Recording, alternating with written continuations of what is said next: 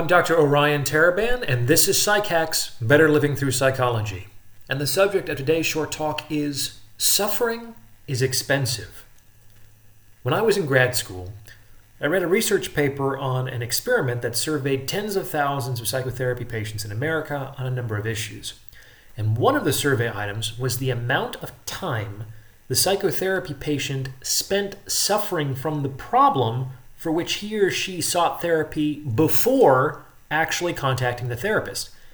And apparently, on average, an American experiences a problem for 10 years before contacting a therapist. 10 years on average.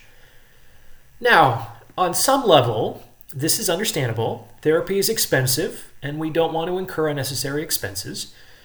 It's true that we can get stuck from time to time in our lives, but we often find ways to get ourselves unstuck of our own accord.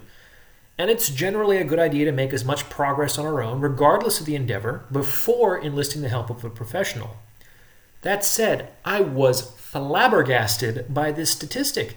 10 years is a very long time. It's a decade of time. And we only have so many good decades in our life. What, six? As an adult, seven if we're lucky. 10 years is a significant portion of one's life to suffer potentially unnecessarily. But with all this, sometimes people balk at the cost of therapy. Uh, it's 200 bucks an hour. It's and is it even really going to help? You know, that kind of stuff. Now, one way that I ask folks to consider approaching this issue of cost is like this.